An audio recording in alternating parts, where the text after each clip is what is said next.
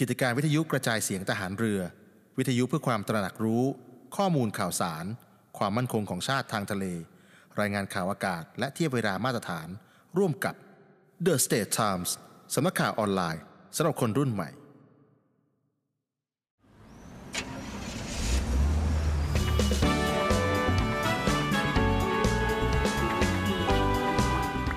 เนวิทามเรื่องดีๆประเทศไทยยามเช้า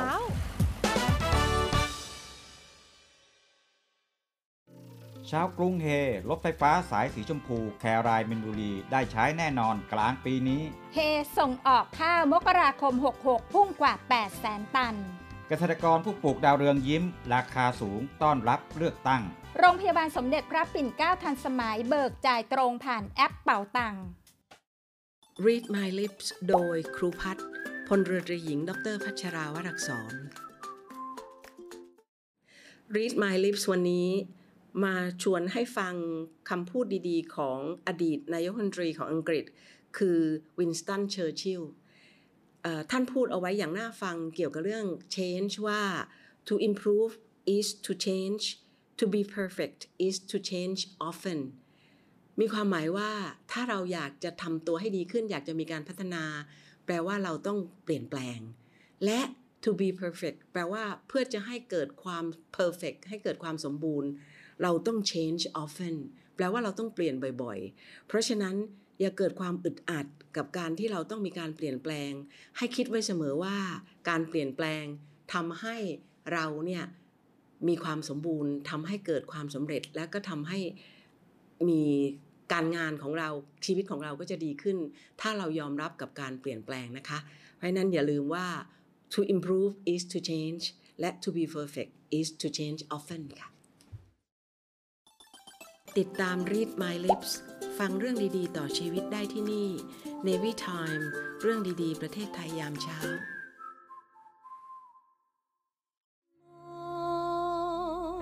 ทะเลสีครกองทัพเรือได้จัดตั้งกองทุนน้ำใจไทย เพื่อผู้เสียสละในจังหวัดชายแดนภาคใต้ และพื้นที่รับผิดชอบกองทัพเรือแสงขอ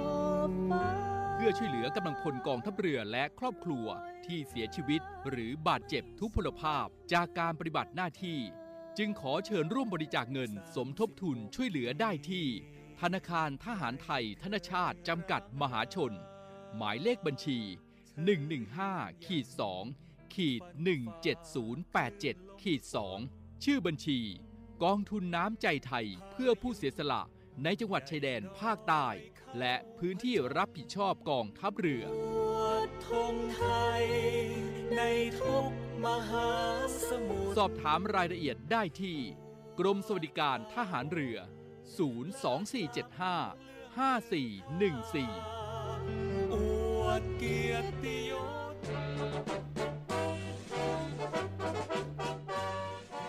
ขอเชิญร่วมบริจาคด้วยการซื้อเสื้อ Navy Love Dog and Cat เพื่อหารายได้สมทบทุนเข้ากองทุนศูนย์ดูแลสุนัขจรจัดของกองทัพเรือ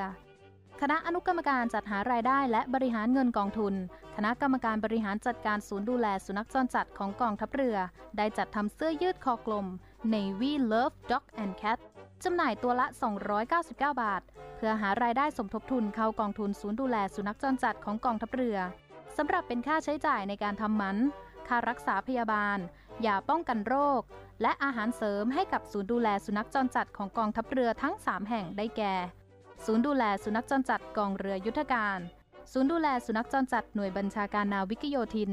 และศูนย์ดูแลสุนัขจรจัดหน่วยบัญชาการต่อสู้อากาศยานและรักษาฝั่งสำหรับรายละเอียดการสั่งซื้อเพิ่มเติมสามารถสอบถามได้ที่ กรมกิจการพลเรือนทหารเรือ โทร 02-475-4960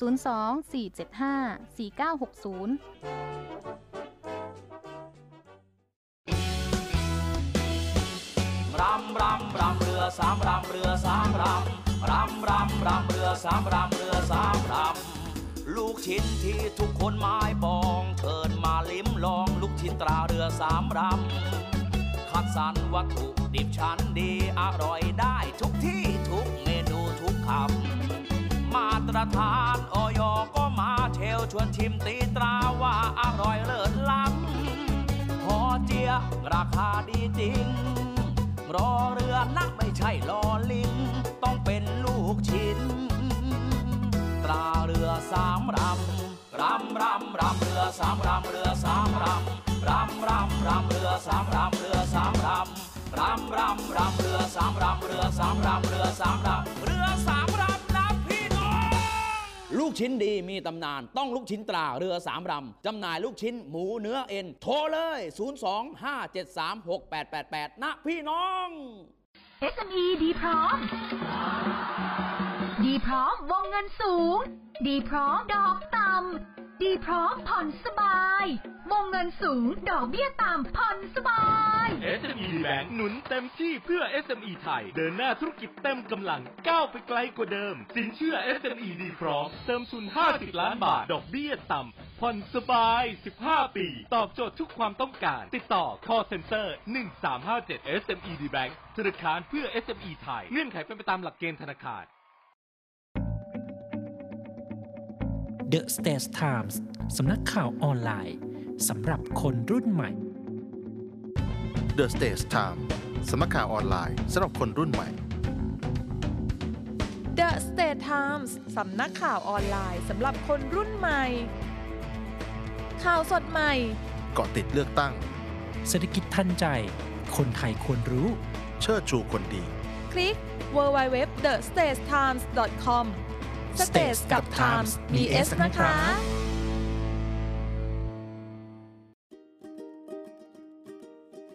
สุภาษิตกฎหมาย โดย นาวาโทสุทธิชัยธรรมชาติ สุภาษิตกฎหมายกับพี่จิ๋วครับ กรรมคือเครื่องชี้เจตนา ประมวลกฎหมายอาญาวางหลักไว้ว่า บุคคลจะต้องรับโทษในทางอาญาก็ต่อเมื่อ ได้กระทำโดยเจตนา แต่เรื่องของเจตนา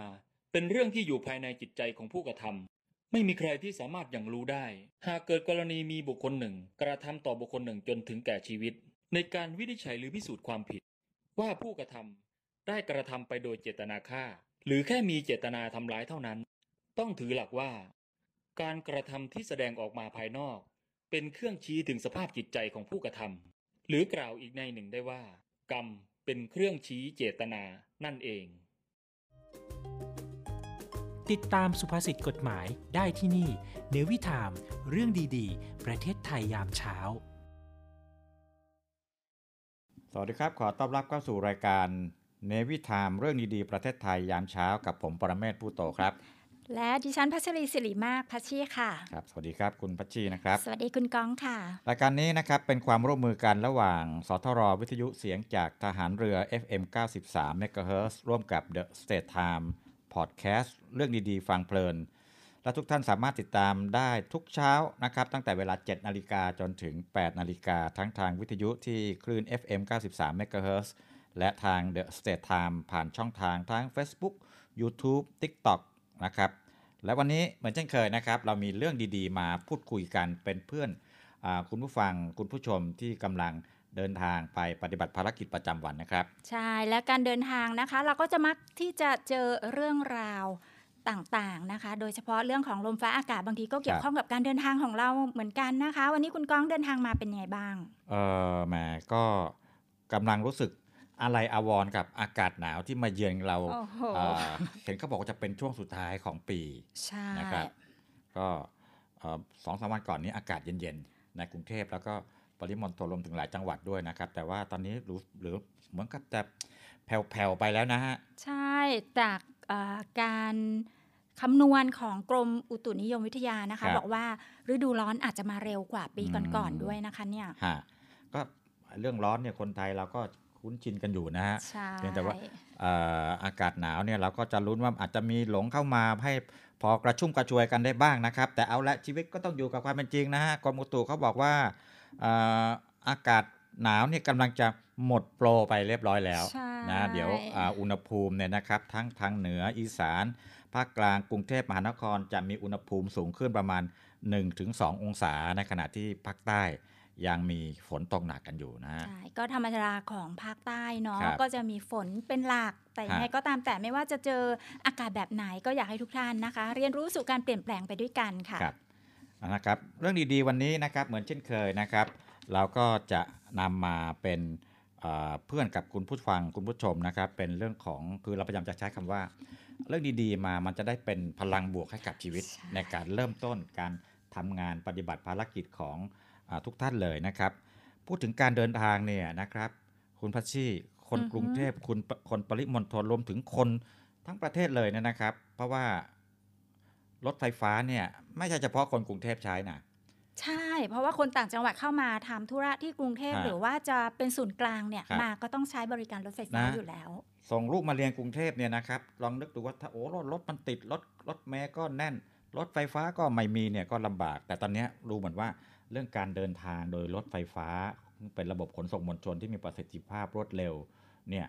มีความก้าวหน้ามากขึ้นเยอะเลยนะครับ มีการพัฒนาขึ้นตอนนี้มีอะไรใหม่ๆค่ะคุณก้อง ล่าสุดนี่นะครับก็เป็นข่าวดีนะครับนี่ข้อมูลมาจากเพจบางกอก I love you นะครับเพจนี้ก็แนะนำเลยเขาจะนำเรื่องดีๆ คล้ายๆเรานี่แหละใช่ของประเทศไทยของเราเนี่ยนะครับมานำเสนอเป็นประจำเลย ผมก็เป็นแฟนเพจเขาอยู่เนี่ยนะครับเขาบอกว่าชาวกรุงเฮได้ใช้แน่นอนกลางปีนี้รถไฟฟ้าสายสีชมพู วิ่งจากนู่นนะฮะแครายนนทบุรี แครายนนทบุรีไปเนาะถึงมีนบุรีเลยนะ หรือบางคนอาจจะบอกสลับกันจากมีนบุรีไปแครายใช่ได้ทั้งสองอย่าง ก็ไปบ้างกลับบ้างอ่าก็ใช้นะบริการกันได้นะคะ สายสีชมพูแครายมีนบุรีค่ะอ่าจะเอ่อเปิดใช้นะครับ จะมีการทดลองวิ่งเสมือนจริงนะครับวิ่งเสมือนจริงนะครับ เดือนเมษายนนี้ก็อีกเดือนหน้าแล้วะเดือนเศษอ่าๆเท่านั้นละเองเนาะอันนี้เดือนมีนาแล้วนะครับค่ะอีกเดือนหนึ่งก็จะได้เริ่มเปิดวิ่งแล้วนะครับ ก็ตอนวิ่งเสมือนจริงเนี่ยเขาอาจจะวิ่งไม่ ไม่ครบทุกสถานีนะครับทดลองวิ่งก็ก่อน เป็นระยะนำร่องครับทดลองใช้ไปด้วยกันเนาะ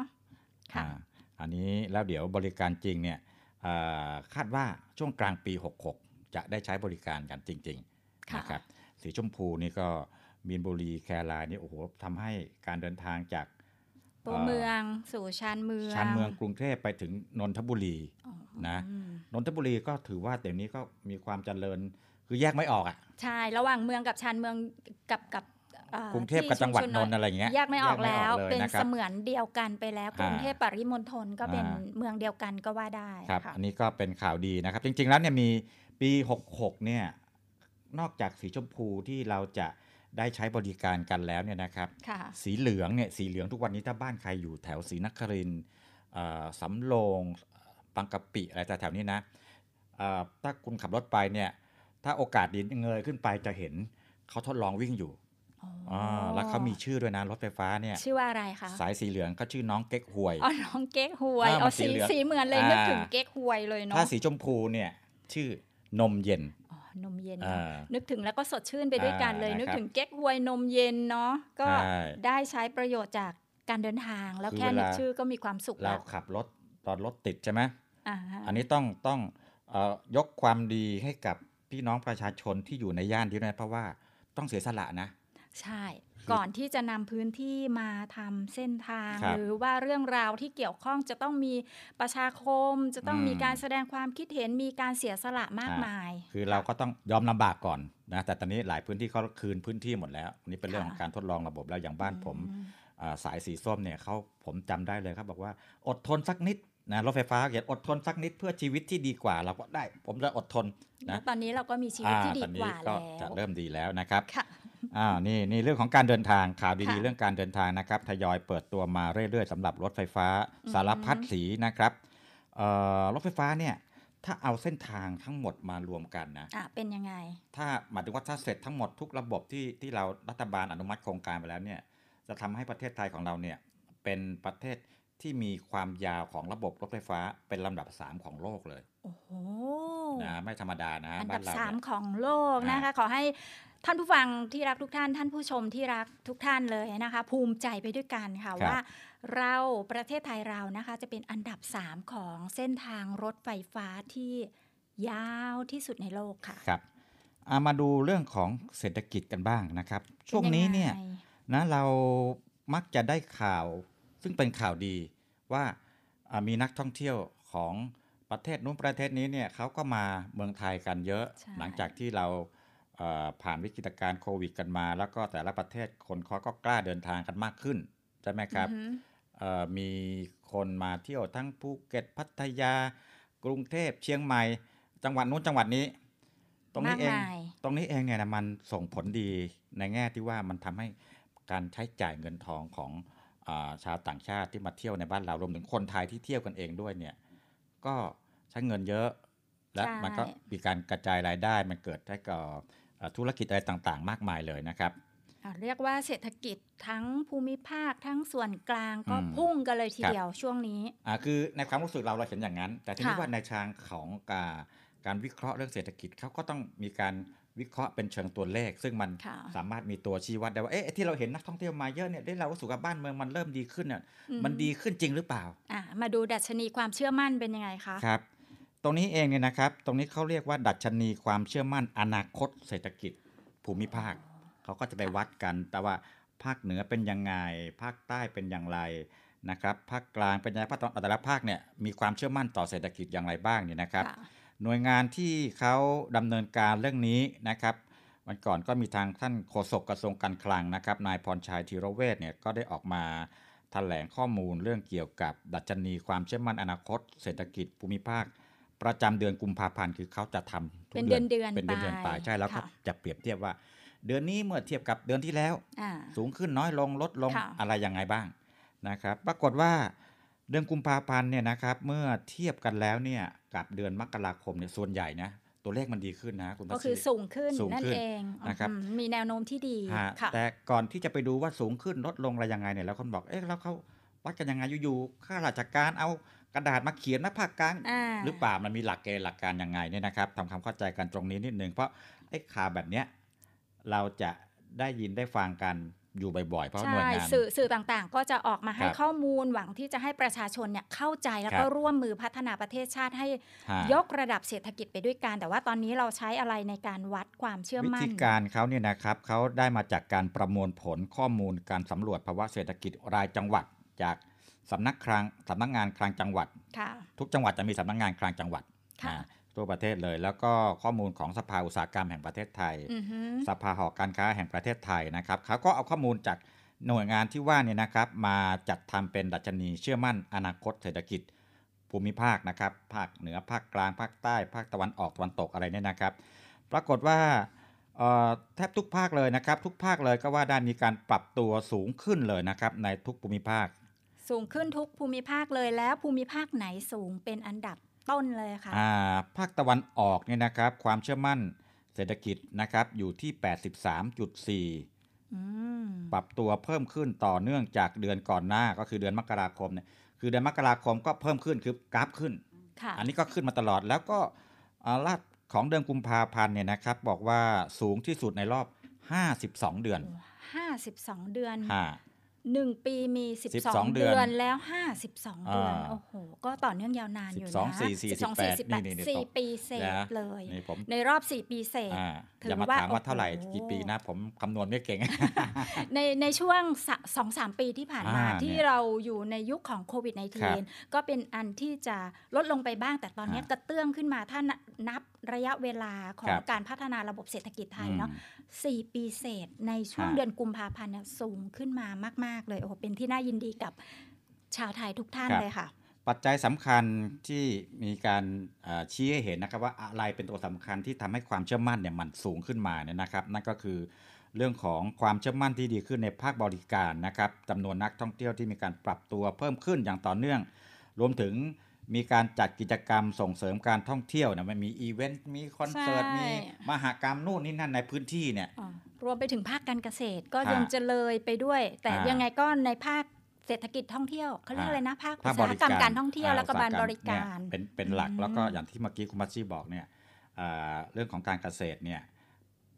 หน้าร้อนนะภาคตะวันออกเนี่ยคุณนึกถึงอะไรล่ะอ๋อก็นึกถึงนึกถึงทะเลค่ะอ่านึกไปถึงทะเลการปุ๊บบริการเวลาจะกลับอื่นๆบ้านคุณต้องไปซื้อผลไม้นะใช่นี่นี่จะเข้าหน้าทุเรียนแล้วโอ้โหใช่ไหมเงาะทุเรียนเนี่ยกำลังจะออกข้าวเหนียวมะม่วงครับอื้อหืออ่านะฮะนี่ก็เป็นเป็นปัจจัยสำคัญที่ทำให้ตัวเลขทางเศรษฐกิจเรื่องของความเชื่อมั่นเนี่ยสูงขึ้นในส่วนของ ภาคตะวันออกนะครับค่ะภาคใต้นะครับอยู่ที่ระดับ 82.9 นะครับก็เช่นเดียวกันนะครับคล้ายๆ กับภาคตะวันออกนั่นแหละเรื่องของเออภาคบริการมีส่วนผลักดันให้ตัวเลขเหล่านี้ดีค่ะขึ้นนะเพราะว่านักท่องเที่ยวภาคใต้ก็ภูเก็ตกระบี่ อะไรต่างๆเหล่านี้ก็นะครับถือถือว่าสูงมากนะคะ แล้วก็ไม่ต่างกันเยอะกับทางภาคตะวันออก เพราะทางภาคอ่าตะวันออกอยู่ที่ 83.4อ่าทางภาคใต้ 82.9 นะคะก็สะท้อนให้เห็นความเชื่อมั่นของสองภูมิภาค และต่อไปเป็นภูมิภาคอื่นเป็นยังไงบ้างคะคุณกอภาคงตะวันออกเฉียงเหนือนะครับ ก็อืมอยู่ในระดับที่ดีนะครับ ความเชื่อมั่นอนาคตเศรษฐกิจเนี่ยอยู่ที่ 76.0 ก็ปรับตัวเพิ่มขึ้นต่อเนื่องจากเดือนที่แล้วนะครับอ่า ปัจจัยสำคัญก็เป็นเรื่องของจำนวนนักท่องเที่ยวทั้งในประเทศและต่างประเทศที่เพิ่มขึ้นต่อเนื่อง รวมถึงมีกิจกรรมการส่งเสริมการท่องเที่ยวจากหน่วยงานภาครัฐ และเอกชนในพื้นที่ด้วยนะครับ และการลงทุนเนี่ยผู้ประกอบการาบางรายก็มีแนวโน้มจะขยายกิจการของตนเพิ่มขึ้นโดยเฉพาะกลุ่มธุรกิจพัตตาคาร คือพอเขาเห็นว่า เออท่องเที่ยวมันเริ่มฟื้นอ่านะการท่องเที่ยวดี เวลาอ่าเที่ยวเราก็จะต้องรับประทานอาอ่าก็หาต้รองเออมีการอยู่การกินที่ดีขึ้นกล้าลงทุนมากขึ้นใช่นะครับพอลงทุนปุ๊บเนี่ยมันก็ส่งผลดีต่อความเชื่อมั่นนะครับ ในขณะที่ภาคเหนือนะครับอยู่ที่ระดับ 66.3 ก็คล้ายๆกันนะครับ เหตุผลที่อธิบายคือเรื่องของความเอ่อมั่นใจเรื่องของจำนวนนักท่องเที่ยวต่างประเทศที่ปรับตัวเพิ่มขึ้น และภาคเหนือนี่ชัดเจนเลยนะครับค่ะมีหลายสายการบินปรับเพิ่มเที่ยวบินระหว่างประเทศขึ้นมา นะคือมก็มาส่งเสริมเวลาท่องเที่ยวเราก็ต้องอืมเดินทางครัเนาะบคือมีสายการบินอย่างอย่างอย่างของจีนเนี่ยเขาก็มีค่ะเปิดไฟล์บินตรงเลย ไม่ต้องแวะกรุงเทพบินตรงจากเมืองนั้นเมืองนี้ของประเทศจีนเนี่ยมาที่เชียงใหม่แบบนี้ค่ะเป็นต้นนะครับ ก็อืมมีเยอะขึ้นก็ค่ะเป็นความเชื่อมั่นที่เพิ่มมากขึ้นนะครับ ก็สำหรับทางภาคตะวันออกนะคะ ก็ต่อไปก็จะมีการส่งเสริมในเรื่องของการเดินทางท่องเที่ยวสายตรงอย่างที่คุณก้องบอก เพราะว่าที่ทางภาคตะวันออกเราก็มีสนามบินนานาชาติอุตภเปาด้วยละค่ะอ่าก็ยังไงก็คงจะต้องติดตามข้อมูลข่าวสารกันเรื่อยๆนะคะฮะพูดถึงเรื่องอาดัชนีอีกดัชนีหนึ่งในในเรื่องของเศรษฐกิจเนี่ยนะครับ อันนี้เราจะคุ้นหูกันหน่อยค่ะดัชนีความเชื่อมั่นผู้บริโภค อ้าอ่าว นั่นแหละ เพราะว่าการไม่ว่าจะทำสิ่งใดเวลาเราขายของเนาะก็อ่าจะต้องขายให้กับผู้บริโภคครับค่ะ ซึ่งดัชนีนี้เขาก็มีการวัดกันทุกเดือนเหมือนกัน คือถ้าเศรษฐกิจ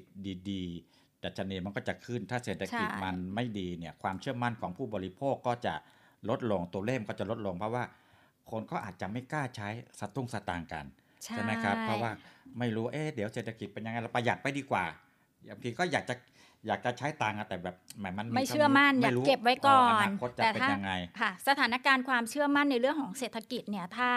มันดีขึ้นเราก็อ่าจะกล้าที่จะนำเงินในกระเป๋าเราเนี่ยออกไปข้างนอกครับแล้วก็รวมไปถึงจะซื้อข้าวซื้อของอะไรก็มีความเชื่อมั่นในการผันผวนเปลี่ยนแปลงหรือความอยู่ตัวของระบบเศรษฐกิจนะคะ ก็จะมีการเดินสะพัดของตัวเงินกันมากขึ้นครัค่ะบเอ่ออันนี้ก็เป็นการถแถลงจากผู้อำนวยการสำนักงานเศรษฐกิจการคลังเช่นเดียวกันนะครับ คุณพรชัยธีรเวชเนี่ยนะครับ บอกว่าในเดือนมกราคมที่ผ่านมาเนี่ยนะครับ ประเทศไทยของเราได้รับปัจจัยสนับสนุนจากการบริโภคภาคเอกชนที่ปรับตัวดีขึ้นนะครับ โดยดัชนีความเชื่อมั่นผู้บริโภคเนี่ยปรับตัวเพิ่มขึ้นอย่างต่อเนื่องเป็นเดือนที่8นะครับแล้วก็สูงสุดในรอบ 26 เดือน อ๋อนะในส่วนของมุมของผู้บริโภคสูงฮะสุดใน 26 เดือน โอ้โห นะคือค่ะอย่างแล้วก็แรงกดดันจากอัตราเงินเฟ้อ เงินเฟ้อเราก็ลดลงอย่างต่อเนื่องเลยทีเดียวนะครับ ซึ่งก็ทำให้อ่าความเชื่อมั่นของผู้บริโภคเนี่ยปรับตัวมาอยู่ที่ระดับ 51.7 จากเดิมในเดือนที่แล้วเนี่ยเท่าไหร่49.7 49.7 นะคะอ่าก็ขึ้นมาพอสมควรทีเดียวค่ะอ่าละครับนี่ก็เป็นเรื่องของตัวเลขทางเศรษฐกิจ ซึ่งพวกนี้มันก็เป็นตัวชี้วัดได้ว่าไอ้ที่เราบอกว่าเศรษฐกิจเรากำลังฟื้นกำลังฟื้นเนี่ยมันมีตัวเลขยืนยันค่ะคือบางทีเราไปใช้ความรู้สึกเนี่ยมันก็ได้แต่ว่ามันจะถูกต้องหรือเปล่ามันจริงหรือเปล่าบางคนบอกโอ้เศรษฐกิจไม่ดีแล้วคนจะอดตายอยู่แล้ว แต่ถ้าใครไปเดินห้างสรรพสินค้านะ คุณพัชเป็นชียังไง โอ้พวกร้านอาหารดัง ๆ นี่นะพวกต่อพวกไม่ชอบรอคิวจะไม่ได้กินเลยนะโอ้เพราะว่าคนเยอะค่ะนะไปทีนี่ กี่คิวน้องอ๋ออีก10คิวค่ะอ๋อต้องรอกันย่างนี้ไม่ไหวแล้วไปไม่กินดีกว่าค่ะอะไรอย่างเงี้ยนะนี่ก็แสดงว่าคนเนี่ยเนี่ยก็ตรงตามนี้คนกล้าอืมใช้จ่ายมากขึ้น เพราะว่า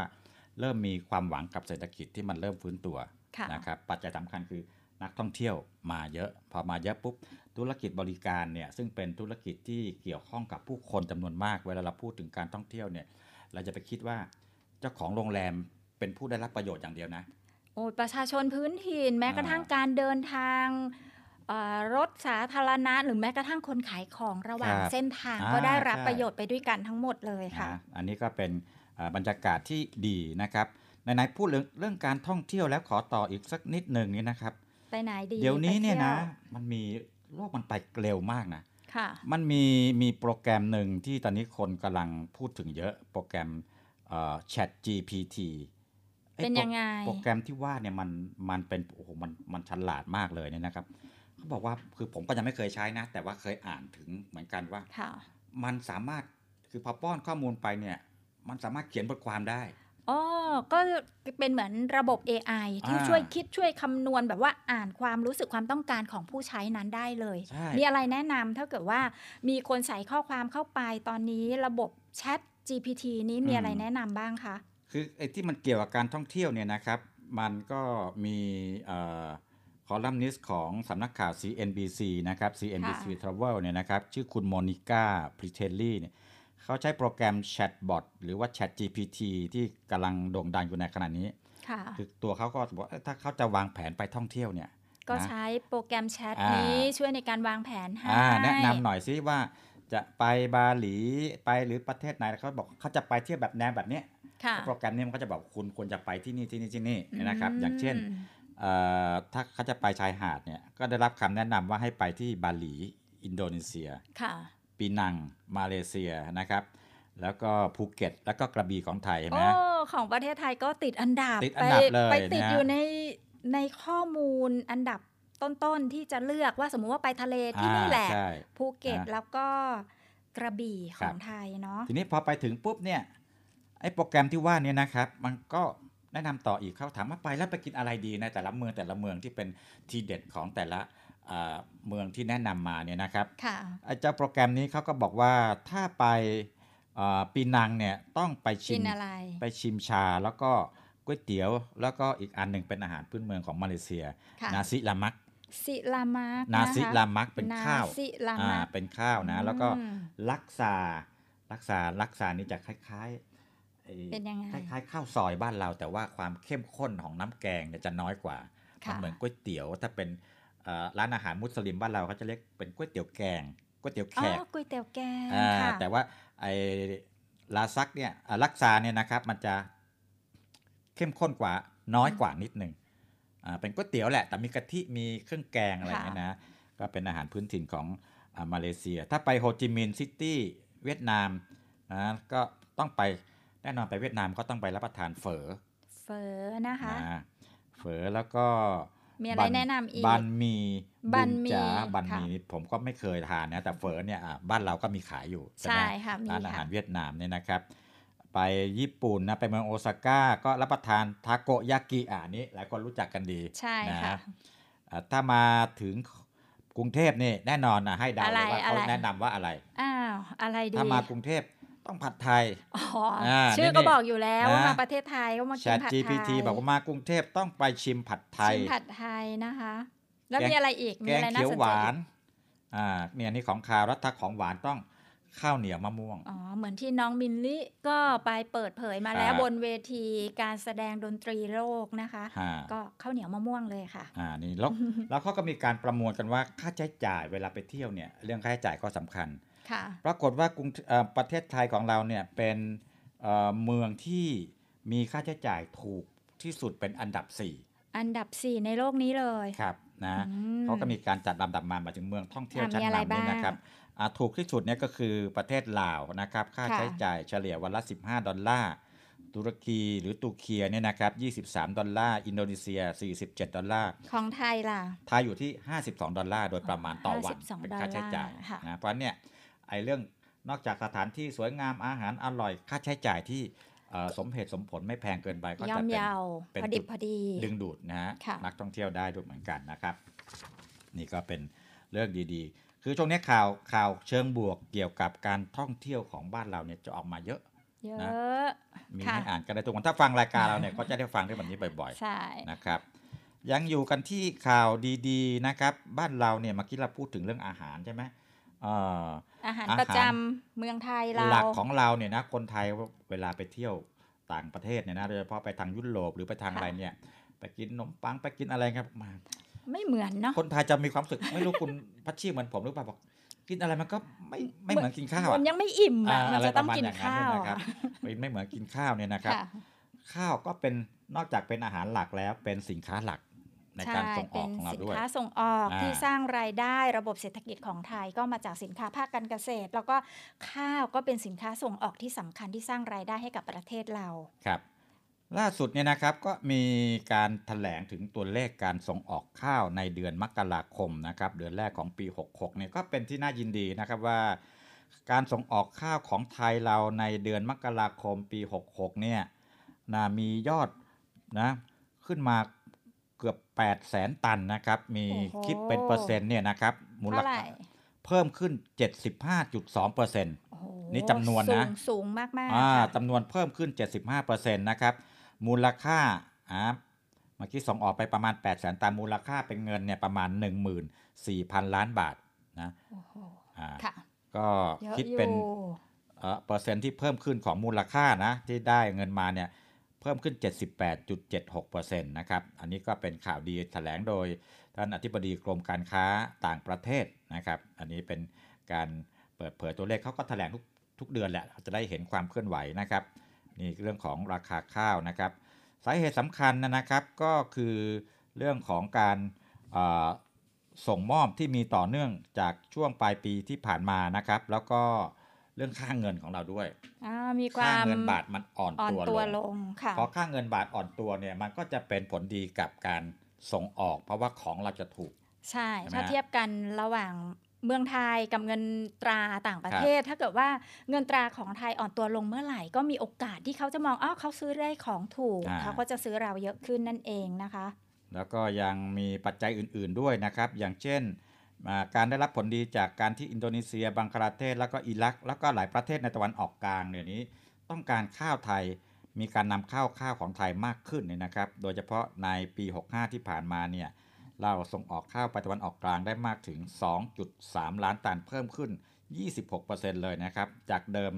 ส่งไปแค่6 3 0 0 0 0กว่าตันเท่านั้นเองนะครับใช่แล้วก็ส่วนหนึ่งส่วนสำคัญเลยก็มาจากคุณภาพของข้าวก็ต้องครับขอบคุณชาวนาและเกษตรกรนะคะอ่าที่ผลิตข้าวคุณภาพสูงขึ้นมา เพื่อที่จะส่งออกไปแล้วก็สร้างชื่อเสียงภาพลักษณ์ที่ดีให้กับประเทศชาติครับฮะนี่ถ้าดูราคาเนี่ยนะคือคืออันนี้ต้องต้องเรียนแบบนี้ว่าราคาข้าวของเราเนี่ย คือเวลาเขาจะซื้อข้าวของเราเนี่ยนะมันเราไปบังคับก็ไม่ได้นะคุณปัจจี้ใช่นะเราก็ต้องทำของคุณต้องดีซื้อเรานะในราคาเท่านั้นนะราคาเท่านี้นะ คือเราต้องแข่งกับประเทศอื่น ๆ ที่ก็เป็นผู้ผลิตด้วยนะ เพราะว่าเราไม่ได้ปลูกข้าวประเทศเดียว ใช่หลายประเทศก็อืมปลูกข้าวอย่างนะคะ เพื่อนบ้านเราอย่างเวียดนามอย่างเงี้ยนะครับ ราคาต่อต่อตันเนี่ยนะอย่างข้าวขาว5%เนี่ยเขาก็ถูกกว่าเรานะ ของเราเนี่ยอยู่ที่ 470 เหรียญสหรัฐต่อตัน เวียดนามอยู่ 465 465 เท่านั้นเองนะคะ แล้วแถมปากีสถานก็ 490 เหรียญสหรัฐต่อตันอ่าที่นะครับอินเดียเป็นยังไงคะ อินเดียเนี่ยอยู่ที่ 435 เหรียญสหรัฐต่อตัน เพราะฉะนั้นเองบอกว่าอืมเรามีคู่แข่งนะเรื่องคุณภาพนี่ก็สำคัญนะครับ ไม่อย่างนั้นเราต้องไปฟันราคาเนี่ยพูดภาษาคนค้าขาย ฟันราคาใช่ตัดราคาการบางทีมันก็เราก็จะไม่เหลืออะไรอย่างนี้นะฮะของไทยเราข้าวหอมมะลิก็ยังเป็นอันดับหนึ่งอันดับต้นๆนะครัคะบซึ่งข้าวหอมมะลิไทยก็ราคาได้ราคาสูงอยู่นะคะ 825 เหรียญสหรัฐต่อตันค่ะอ่าอย่างข้าวที่มันมีคุณภาพเนี่ยราคาเราก็ขายในราคาที่มันดีได้ สมเหนะตุคสรับมผลกับคุณภาพนะคะนะทีนี้มาดูอีกเรื่องหนึ่งนะเมื่อกี้เรื่องข้าวเนี่ยยังไงเสียเนี่ยคน ที่กินข้าวก็ต้องกินประจำแต่มีสินค้าบางอย่างเนี่ยอ่าจะขายดีโดยเฉพาะในบางช่วงบางบางฤดูกาลค่ะนะอย่างพวกดอกบกดอกไม้เราก็โอเคแล้วอาจจะไม่ได้หลายคนบอกว่าฉันไม่ได้ใช้ดอกไม้ฉันไม่ได้กินดอกไม้เป็นอาหารหลัก แต่ว่าในเรื่องของเอ่อวัฒนธรรมประเพณีพิธีกรรมต่างๆนะใช้ดอกต้งไม้ใช้ดอกเข้ามาไม้เกี่ยวข้อง แล้วที่สำคัญเนี่ยนะอีกไม่นานเนี่ยดอกเนี่ยจะใช้กันเยอะเลยโอ้โหตอนนี้ ก้าวเข้ามาแล้วอ่าเนี่ยเดี๋สิ่ยวงจะที่มีจะต้องใช้ถ้าพูดถึงดอกนี้ต้องนึกถึงเหตุการณ์นี้เลยอ่านะครับ เดี๋ยวจะมียุบสภามีการเลือกตั้งทั่วประเทศเนี่ยอ่าโอ้ต้องมีการเวลานักการเมืองไปหาเสียงปลาสงปลาใสเขาต้องใช้ไอ้นี่เลยนะครับใช่ดอกจะดาวเรืองอ่าดอกดาวเรืองเหลืองอารามนะคะอ่าก็จะมีการใช้กันอยู่เป็นประจำโดยเฉพาะในช่วงที่คุณกองได้อ่าพูดถึงเนาะนะดาวเรืองนี่คล้องคอกันคอ เต็มเลยบางคนพูดแซวว่าอืมโอ้ระวังคอหักนะดอกไม้เต็มไปหมดเลยเนี่ยนะครับค่ะซึ่งก็เป็นผลดีกับเกษตรกเกรษตรนะกรที่ปลูกดาวเรืองอ่าค่ะเนี่ยนะครับ อย่างอันนี้ข้อมูลจาก Newspaper Today เนี่ยนะครับค่ะเขาก็รายงานบอกว่า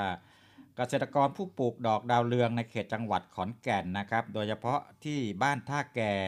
หมู่ 6 ตำบลศิลาเนี่ยนะครับ ตอนนี้โอ้โหเกษตรกรเร่ง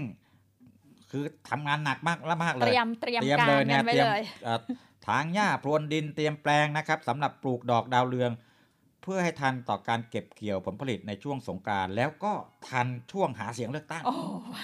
คือทุกปีเนี่ยช่วงสงกรานต์จะต้องออกสมางขายสงกรานต์นี่ใช้อยู่แล้นะเพวราะต้องความใช้รุ่งเรืองอ่าเจไหว้ริญรุ่งอ่าเรืองไปตามชื่อทำพิธีไปไหว้พระไหว้อะไรต่างๆทำบุญค่ะทำบุญก็ใช้ใช่ปีนี้พิเศษหน่อยจะมีการเลือกตั้ง ใช่ไหมครับ หาเสียงใช่เครื่องใช้ดอกดาวเรืที่องระยะเวลาจะใกล้เคียงอ่าสอดคล้องกันเขาก็เลยพอดีเลยเกษตรกรนี่ก็จะต้องเร่งผลิตนี่กันแหเป็ละนนักวางแผนมากเลยนะครับเพราะช่วงนี้เขาต้องเตรียมว่าถ้าปลูกตอนนี้นะอีกกี่มัเดือนาก็อีประมาณเดือนอ่าจะจะเก็บเกี่ยวได้นะครับ แล้วราคาก็จะดีเนี่ยนะครับ ซึ่งค่ะเอ่ออย่างคนที่เขาปลูกเนี่ยที่ที่ขอนแก่นเนี่ยก็บอกว่า ดอกดาวเรืองนี่ราคาไม่คงที่พวกนี้ราคามันไม่แน่นอน ก็ผันผวนไปตามแล้วแต่ความต้องการอ่าของผู้ใช่บริโภคนะนะครับคะช่วงสองสัปดาห์ที่ผ่านมาราคาตกไปมาก แต่สัปดาห์นี้ราคากลับมีราคาสูงขึ้นสูงอีกครั้งหนึ่งขึ้นนะครับอย่างที่บอกแหละนะ ตอนนี้หลายพื้นที่ก็คึกคักเพราะว่าเขาเริ่มเปิดตัวเริ่มหาสงหาเสียงกันไปนี่ก็เป็นอันที่สงส์เขาบอกว่าการเลือกตั้งเนี่ยนะถ้าการเลือกตั้งทั่วประเทศเนี่ยจะส่งผลให้เงินสะพัดมากเลยจะมีการอย่างวันก่อนเนี่ย อย่างหอการค้าเขาก็จะสำรวจเป็นยังไงทุกครั้เอ่อว่า เพราะการเลือกตั้งมันมีธุรกิจที่เกี่ยวข้องเยอะเนี่ยใช่เราไม่พูตั้ดงเรื่องการตั้งแต่เมืล้อหมุนอ่เดินรทางพูดอเรื่อกไปนี่เราพูดเรื่องเกิเศดรษฐกิจอ๋นะอหนึ่งนะอะไรคุณมีบ้างรถกระบะใช่ไหมคุณก็ค่ะไปรับจ้างอ่าอ่าใช้ในการไฮพาร์คหาเสียงอ่าหาเปิดเสีโฆยงษณานะค่ะโปรดเลือกผมนะครับ อะไรค่ะวันหนึ่งก็ได้รถใช่ไหมใช่กี่ร้อยกี่พันก็ว่ากันไปสองธุรกิจป้าย อ๋อป้ายทำป้ายอ่าต้องทำต้องมีป้ายการไว้โฆษณาเนี่ยอะไรประชาสัมพันธ์ค่ะสามอะไรอีกอ่าเสื้ออ่าผลิตเสื้อ เสื้อแจ็คเก็ตเสื้ออ่ายืยืดเสื้อทีมนะ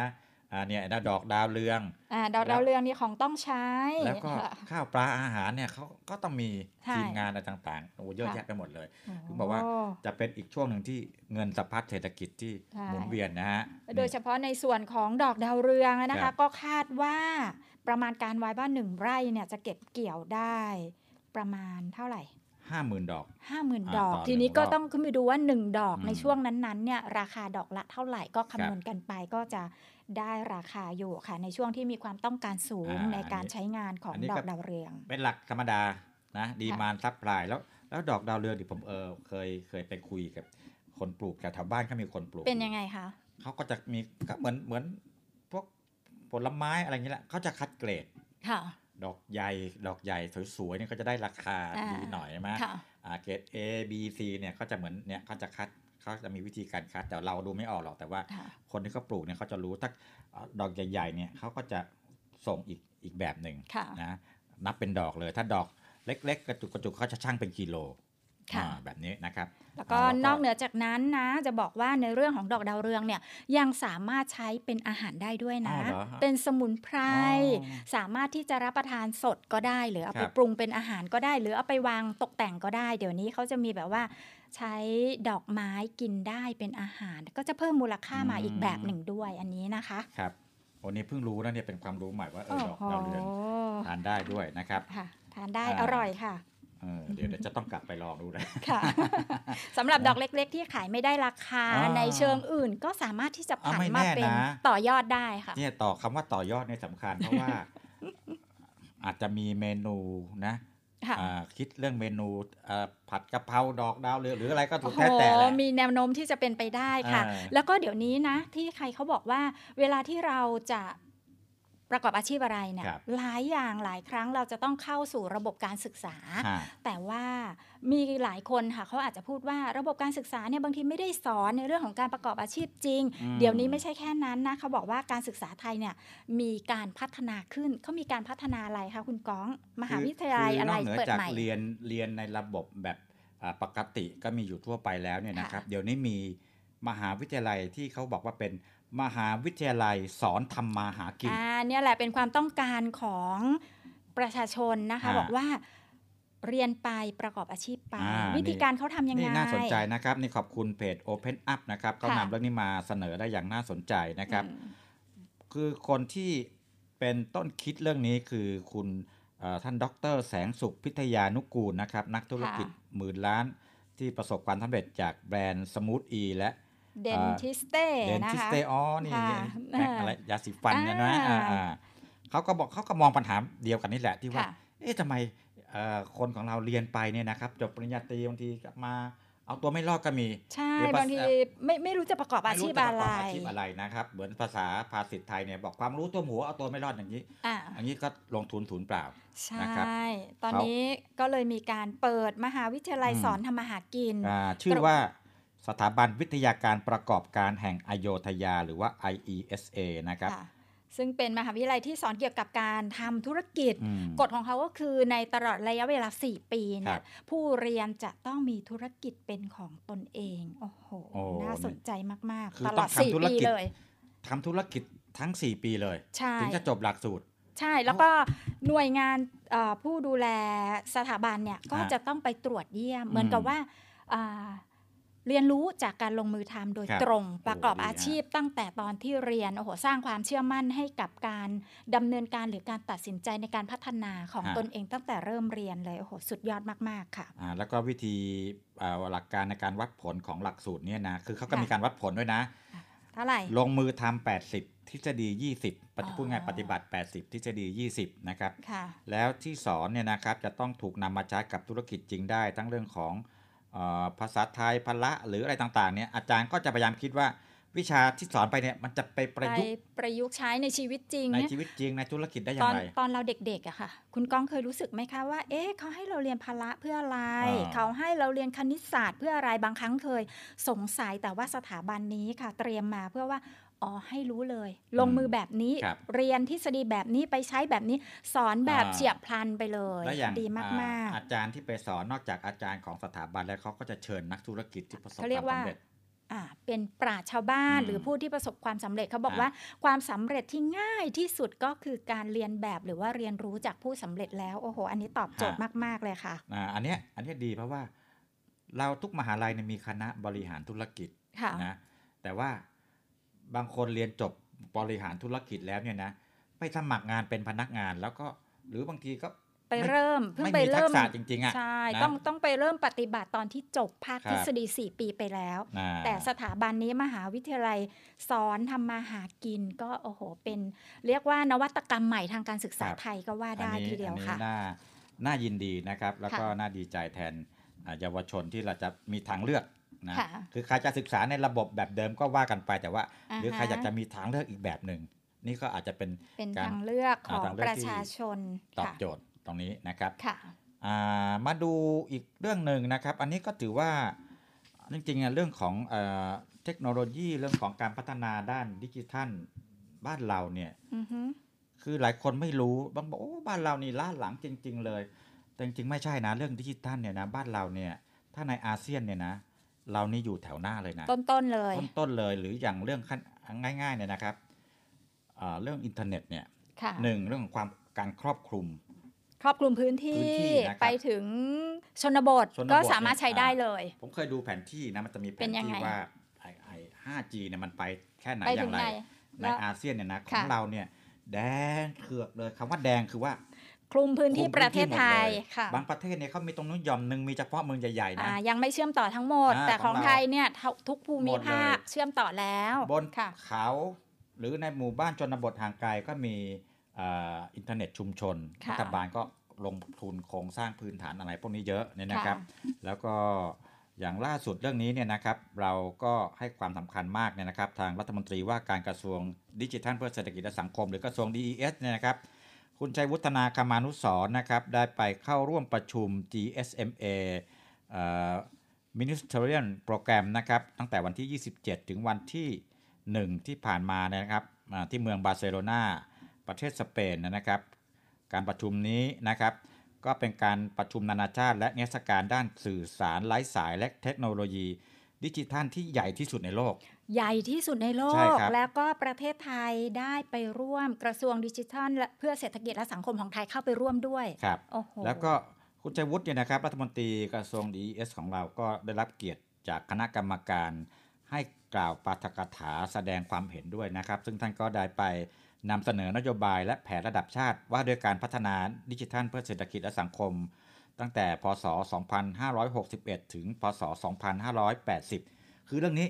มันอยู่ในแผน 20 ปีคือค่ะเป็นแผนระยะยาวมากๆ มีขั้นค่ะมีตอนค่ะนะครับ อันนี้ก็ถือว่าคือเราอวดเขาได้นะครับ ไม่ว่าจะเป็นใช่เรื่องของSmart City Thailand Thailand Digital Valley นะครับ รวมถึงอ่าเน้นย้ำนโยบายของรัฐบาลในการป้องกันและปราบปราม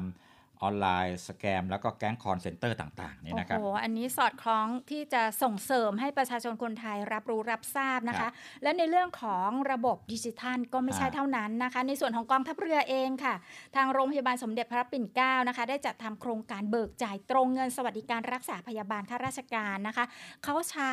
แอปพลิเคชัน กระเป๋าสุขภาพ ที่ชื่อว่าเป๋าตังค่ะอืมตอนนี้นะคะ ประชาชนและข้าราชการกองทัพเรือเข้าไปที่โรงพยาบาลสมเด็จพระปิ่นเกล้ากรมแพทย์ทหารเรือเนี่คยรับสามารถที่แบบใช้ได้ง่ายดายไม่ต้องอืมไปรอคิวเท่าไหร่แล้วนะฮะเมื่อก่อนบางทีจะเห็นว่าคนเนี่ยเข้าไปตามศูนย์โรงพยาบาลศูนย์ใหญ่ ๆ แล้วก็ฮะจะต้องไปรอคิวกันในเรื่องของการจ่ายเงินในเรื่องของการรอตรวจเรื่องนู้นเรื่องนี้หลายอย่าง แต่ตอนนี้ทางกรมแพทย์ทหารเรือนะคะ โรงพยาบาลสมเด็จพระปิ่นเกล้าค่ะ ก็ได้อาสอนอารับ ในเรื่องฮะของการใช้นวัตกรรมนี้เข้ามานะคะ โดยที่ในปัจจุบันเนี้ยค่ะทางกรมบัญชีกลางก็ได้มีการพัฒนาระบบจ่ายตรงเนี้ยมีแผนที่จะ 21 ทางภาษากองทัพเรือหรือว่าครับ21 โรงพยาบาลนะคะ ที่จะใช้แนวทางนี้แต่ตอนเนี้ยใช้มา 6 แห่งแล้วอืม6แห่งนั่นก็คือโรงพยาบาลวชิระพยาบาลนะคะ โรงพยาบาลมหาราช นครเชียงใหม่ สถาบันมะเร็งแห่งชาติโรงพยาบาลสระบุรี โรงพยาบาลศูนย์การแพทย์มหาวิทยาลัยวลัยลักษณ์ โรงพยาบาลสมเด็จพระปิ่นเกล้ากรมแพทย์ทหารเรือค่ะ โดยกรมบัญชีกลางนะคะ จะเร่งขยายผลให้ครอบคลุมสถานพยาบาลทั่วประเทศต่อไปนะคะ เพื่อครับรองรับประชาชนในเรื่องของการดูแลสุขภาพใช้ระบบที่เป็นดิจิทัลอ่าอันเนี้ยค่ะอันนี้มันก็เข้ากับยุคที่เราเราผ่านโควิดมาใช่ไหมค่ะอ่าเรื่องของอ่า new normal คือ ต่อไปเนี่ยการไปอยู่ในที่ที่เดียวกันเยอะๆนะค่ะโดยไม่จำเป็นมันก็จะน้อยลงใช่ใช่ไหมฮะเดี๋ยวนี้การการพัฒนาเรื่องดิจิทัลอย่างที่เมื่อกี้คุณพัชชีอ่าเล่าให้ฟังเนี่ยนะครับ ก็สามารถใช้บริการหลาย ๆ เรื่องผ่านโทรศัพท์มือถือผ่านแอปพลิเคชันได้ ใช่ แบบว่าดูแลโทรศัพท์ของท่านอย่างดี แล้วเวลาไปใช้บริการต่าง ๆ ก็ฮะใช้แอปพลิเคชันต่างอ่าๆนะคะนะนี่นี่คือเป็นนี่คือหลักฐานสำคัญอันหนึ่งนะที่เห็นว่า เรื่องดิจิทัลบ้านเราเนี่ยไปไกลแล้วใช่ทันนะครับสมัยจำได้ไหมค่ะตอนที่เอ่อเรามีบริการเริ่มพร้อมเพย์ใหม่ ๆ เลยเนี่ย ยุคค่ะแรก ๆ เลยคนก็จะโวยวายกันนะอ๋อ ยังไม่เข้าใจวิธีการใช้ เดี๋ยวคนมันจะโอ้ยลำบากอย่างงู้นอย่างเดี๋ยวนี้เนี่ยนะพนักงานธนาคารหน้าเคาน์เตอร์เนี่ยนะแทบจะไม่มีคนใช้บริการไม่มีเท่าไหร่คนใช้แล้ยกเว้นวจะไปทำธุรกรรมที่มันจำเป็นจริงๆใช่เนี่ยนะที่จะต้องเซ็นชื่ออาต่อหน้าต่อตากัไอ้นเบิกเท่าถนั้อนนสามพันห้าพันโอนเงินให้ลูกอยู่อ่า กรุงเทพเนี่ยนะค่ะโอนผ่านมือถือในนี้คนเฒ่าคนแก่ใช่ใช้เป็นหมดแล้ว ใช่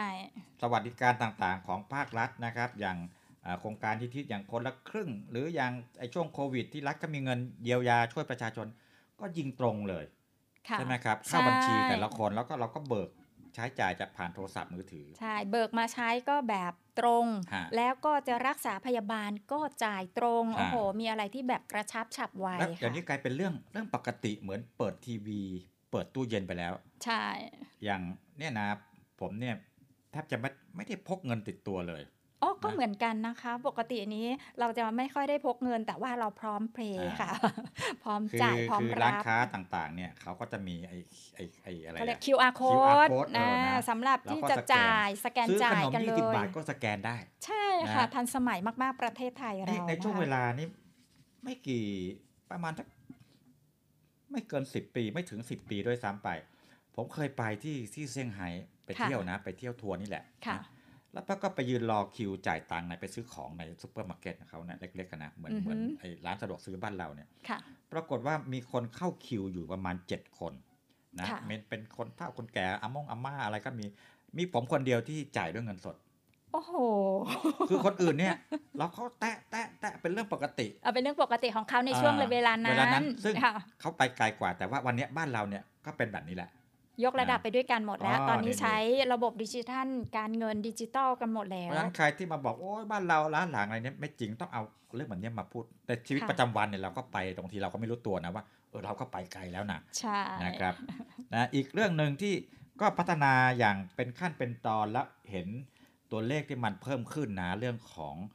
ยานยนต์ไฟฟ้ารถยนต์ไฟฟ้าใช่ไหมครับ ตอนนี้ที่ไหนก็จะมีที่ชาร์จชาร์จอืมอืมนะนอกจากรถยนต์ไฟฟ้าส่วนบุคคลแล้วเนี่ยนะครับ ซึ่งตัวเลขยังมีมันเพิ่มขึ้นทุกปีนะ ตัวเลขใช่ของการซื้อการจองการผลิตต่างๆเนี่ยนะครับ โดยนโยบายส่งเสริมของภาครัฐเนี่ยนะค่ะอ่าให้สิทธิประโยชน์ต่างๆ พอเขาเห็นความเอ่อนิยมเนี่ยผู้ผลิตก็กล้ามาลงทุน ใช่นะพอลงทุนเยอะๆ มันก็ถูกลง ผู้ซื้อก็กล้าซื้อ ใช่ ผู้ผลิตสถานีชาร์จก็กล้าที่จะลงทุน กล้าที่จะลงอ่าทุนทำไอใช่ทีชาร์จเยอะๆนะ ไม่เฉพาะรถยนต์ส่วนบุคคลนะ รถสาธารณะเนี่ยใช่นะก็เริ่มที่จะปรับเปลี่ยนเป็น รถไฟฟ้ามากขึ้นใช่โดยเฉพาะในกรุงเทพที่เห็นครับชัดๆเลยก็มีหลายสายอ่านะรถที่ขเป็สนมใช้กเนี่ยขนะสครับมกรถไฟฟ้าจะมีสีของรถก็อาจจะแตกต่างกันบ้าง แต่อ่าก็จะมีป้ายชัดเจนให้เราเห็นว่าอ่าคันนี้แหละเป็นรถไฟฟ้านะไม่เพียงแต่รถในกรุงเทพนะ รถค่ะขสมกนะล่าสุดเนี่ยบขสเขาก็กำลัง ดำเนินนโยบายนี้ด้วยนะค่ะคุณพัชต่อชีเนื่องกันไป ก็ฮะมีหลากหลายเส้นทางที่ใช้มีเส้นทางไหนบ้างคะคุณกองที่เริ่มใช้แล้ว เส้นทางที่เขาจะนจะใช้ำรถไฟฟ้าเข้ามาเนี่ยนะครับ โดยเขาอ่าตั้งเป้าเอาไว้ว่าในปี 2567 ปีหน้าเนี่ยกุมภาพันธ์ปีหน้าเนี่ยค่ะจะมีเอาเข้ามาก่อนเนี่ยนะครับ 75 คัน 75 คันนะนะครัคะบก็จะมีอ่ารถไม่ต่ำกว่า 36 ที่นั่ง 21 คันนะครับ เส้นทางก็ประกอบด้วย กรุงเทพคลองลาน กรุงเทพกำแพงเพชร กรุงเทพสากเหล็ก พิษณุโลก กรุงเทพพิษณุโลก กรุงเทพบุรีรัมย์ กรุงเทพอ่าเอกมัยนะครับ แหลมง่อมกรุงเทพจตุจักรค่ะตราดแบบนี้เป็นต้นนะครับอืมนี่ก็จะทยอยทยอย คือขสมกรเนี่ยเข้าไปก่อนแล้วใช่นะครับ แล้วก็บขสก็ตามมาติดๆเลย ก็มีข้อดีหลายอย่างในครับการใช้รถไฟฟ้าเนาะอ่าก็ช่วยลด ภาวะเรือนกระจก ครับ แล้วก็ยังช่วยลดฝุ่น PM 2.5 ได้ด้วยค่ะ ฮะแล้วก็อย่างรถไฟเนี่ยก็ไม่น้อยหน้านะรถไฟมันก่อนเราก็นำเสนอไปแล้วว่า เขามีการทดลองแล้วนะ หัวรถจักรไฟฟ้าค่ะ นะแทนกำลังจะเข้ามาแทนดีเซล แต่ว่าอาจจะต้องใช้ระยะเวลาอีกสักระยะหนึ่งนะครับ ค่ะ ก็เป็น ความก้าวหน้าครัขบองนโยบายกระทรวงคมนาคมนะคะครัก็บพัฒนากันไปในเรื่องของบขสและการใช้พาหนะของประชาชนค่ะ ครับช่วงท้ายนี่นะครับมีข่าวประชาสัมพันธ์ของกองทัพเรือที่น่าสนใจมาฝากด้วยใช่ไหมครับ คุณพัชชีครับค่ะก็ตอนนี้นะคะทางวิทยาลัยพยาบาลกองทัพเรือค่ะ ก็ได้เปิดรับนักเรียนนะคะอ่าเปิดรับสมัครเข้าหลัก ศึกษาหลักสูตรพยาบาลศาสตร์บัณฑิตใช่ไหมครับ ใช่ค่ะ ประจำปี 2566 นะคะ ที่วิทยาลัยพยาบาลกองทัพเรือกรมแพทย์ทหารเรือนะคะ ก็เปิดรับสมัครบุคคลพลเรือน เข้าศึกษาหลักสูตรพยาบาลศาสตร์บัณฑิต ที่ ในการนี้นะคะ เมื่อจบพยาบาลศาสตร์บัณฑิต ของวิทยาลัยพยาบาลกองทัพเรือเนี่ยมีสิทธิ์ที่จะรับปริญญากับมหาวิทยาลัยมหิดลค่ะ ก็สามารถที่จะติดตามกันได้นะคะที่เว็บไซต์ rtntc.ac.th นะคะ แล้วก็ดำเนินการที่ ที่จะรับสมัครกันเนี่ยก็ตั้งแต่บัดนี้จนกระทั่งไปถึงวันที่ 28 เมษายน 2566 ค่ะ หรือครับว่าจะโทรถามกันก่อนได้นะคะ สอบถามกันเพิ่มเติมค่ะ ที่หมายเลข 024752614 024752614 นะคะ ในการรับสมัครพยาบาลทหารเรือค่ะอ้าวนะครับ ใครสนใจนะครับ อยากจะเป็นอ่าคุณพยาบาลนะครับ ก็ ไปสมัครกันได้นะครับเขาก็จะมีกฎเกณฑ์กติกาไว้ต้องมีคุณสมบัติอะไรยังไง แล้วก็ต้องสอบก็แข่งไปกันด้วยดูรายละเอียดเพิ่มเติมกันได้นะคะก็ครับช่วงนี้เนี่ยเขามีการผมรู้สึกเขามีการฝึกร่วมกันใช่ไหมครับ ฝึกคอปปาโกค่ะนะครับ ทางในส่วนของกองทัพเรือเองเนี่ยนะครับ ก็มีเอ่อส่วนร่วมตรงนี้ด้วยนะครับพลเรือตรีประทีปตังติสานนท์ผู้อำนวยการโรงพยาบาลอาภากรเกียรติวงศ์ฐานทัพเรือสัตหีบนะครับ ท่านได้อ่าเป็นประธานในการเปิดการฝึก การฝึกด้านการแพทย์คอปบราโก2023 นะครับ โดยมีนาวาเอกภัยรัตยิติพานิชผู้อำนวยการเป็นผู้อำนวยการฝึกเป็นผู้กล่าวรายงานนะครับ ซึ่งก็มีวัตถุประสงค์การฝึกก็คือเพื่อให้กำลังพลสายแพทย์ของกรมแพทย์ทหารเรือเนี่ยได้รับการฝึกเพื่อแลกเปลี่ยนความรู้และทักษะในการบริการการแพทย์สนับสนุนการปฏิบัติการของกองทัพเรือ รวมถึงการเพิ่มพูนทักษะขีดความสามารถประสบการณ์ให้กับกำลังพลสายแพทย์ ที่มีหน้าที่เกี่ยวข้องนะครับ แล้วก็สุดท้ายนะครับ เพื่อรวบรวมข้อมูลข้อเสนอแนะ จากการฝึกและนำผลที่ได้ไปพัฒนาแนวทางปฏิบัติ ให้ทันสมัยต่อไปนะครับ ซึ่งครั้งนี้มีกำลังพลเข้าร่วมการฝึก 124 นายนะครับ ก็มาจากหน่วยแพทย์กองทัพเรือ 94 นาย กองพลกำลังพลกองทัพเรือสหรัฐ 30 นายนะครับ ที่ห้องประชุมกิจนาจันทร์เมื่อวันที่ 27 กุมภาพันธ์ที่ผ่านมาครับเอาละครับคุณฟังครับ วันนี้รายการของเราเนี่ย หมดเวลาแล้วนะครับ ค่ะ เรามาพบกันทุกวันเลยนะครับ ไม่มีวันหยุดทาง FM 93 MHz แล้วก็ทางช่องทางของ The State Time นะครับ ทั้ง Facebook YouTube นะครับ แล้วพบกันใหม่นะครับกับ Navy Time เรื่องดีๆ ประเทศไทยยามเช้านะครับ เราสองคนลาไปก่อนสวัสดีครับ สวัสดีค่ะ The States Times สำนักข่าวออนไลน์สำหรับคนรุ่นใหม่ The Stage Time สำนักข่าวออนไลน์สำหรับคนรุ่นใหม่ The State Times สำนักข่าวออนไลน์สำหรับคนรุ่นใหม่ ข่าวสดใหม่ เกาะติดเลือกตั้ง เศรษฐกิจทันใจ คนไทยควรรู้ เชิดชูคนดี คลิก www.thestagetimes.com States กับ Times มี S นะคะ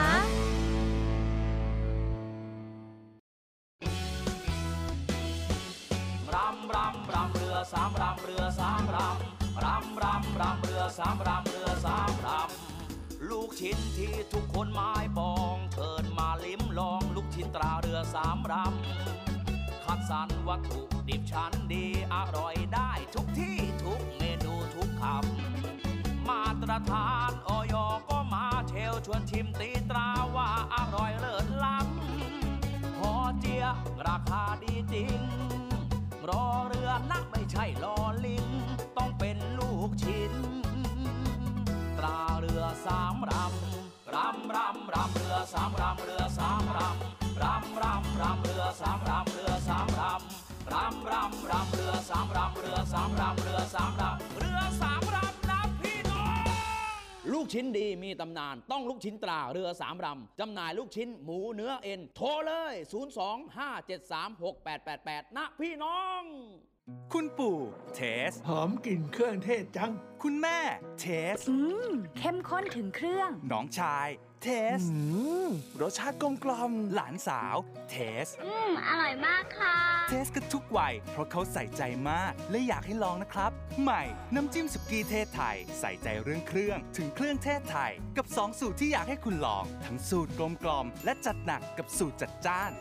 น้ำจิ้มสุกี้เทศไทย อร่อย ไม่ต้องปรุงเพิ่ม ใช้น้ำปลาร้าแม่บุญลำ ไม่เคยแซ่บหลายปานนี้ปลาร้าฉันดีฉันเป็นบุญลิ้น อร่อยสุดล้ำเข้าทุกเมนูเสน่ห์ปลาร้าติดลิ้นตรึงตราใช้น้ำปลาร้าแม่บุญลำแม่บุญลำแม่บุญลำใช้น้ำปลาร้าแม่บุญลำเมื่อเจอ SMS หลอกลวง 1212 เจอแจ้งจบ พบปัญหามิจฉาชีพออนไลน์ โทร 1212 เอ็ดดาซื้อของแล้วได้ไม่ตรงปก 1212 เจอแจ้งจบ พบปัญหามิจฉาชีพออนไลน์ โทร 1212 เอ็ดดาสงสัยว่าเป็นบัญชีม้า 1212 เจอแจ้งจบ พบปัญหามิจฉาชีพออนไลน์ โทร 1212 เอ็ดดา SME ดีพร้อม พร้อมวงเงินสูง ดีพร้อมดอกต่ำ ดีพร้อมผ่อนสบาย วงเงินสูง ดอกเบี้ยต่ำผ่อนสบาย SME Bank หนุนเต็มที่เพื่อ SME ไทย เดินหน้าธุรกิจเต็มกำลังก้าวไปไกลกว่าเดิม สินเชื่อ SME ดีพร้อม เติมทุน 50 ล้านบาท ดอกเบี้ยต่ำผ่อนสบาย 15 ปี ตอบโจทย์ทุกความต้องการ ติดต่อ call center 1357 SME D Bank ธนาคารเพื่อ SME ไทย เงื่อนไขเป็นไปตามหลักเกณฑ์ธนาคาร The States Times สำนักข่าวออนไลน์สำหรับคนรุ่นใหม่ The Stage Time สำนักข่าวออนไลน์สำหรับคนรุ่นใหม่ The State Times สำนักข่าวออนไลน์สำหรับคนรุ่นใหม่ ข่าวสดใหม่เกาะติดเลือกตั้ง เศรษฐกิจทันใจ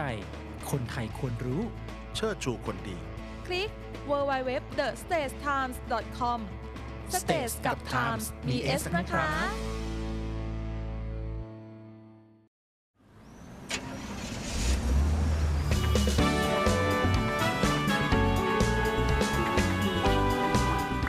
เนวิทามเรื่องดีๆ ประเทศไทยยามเช้า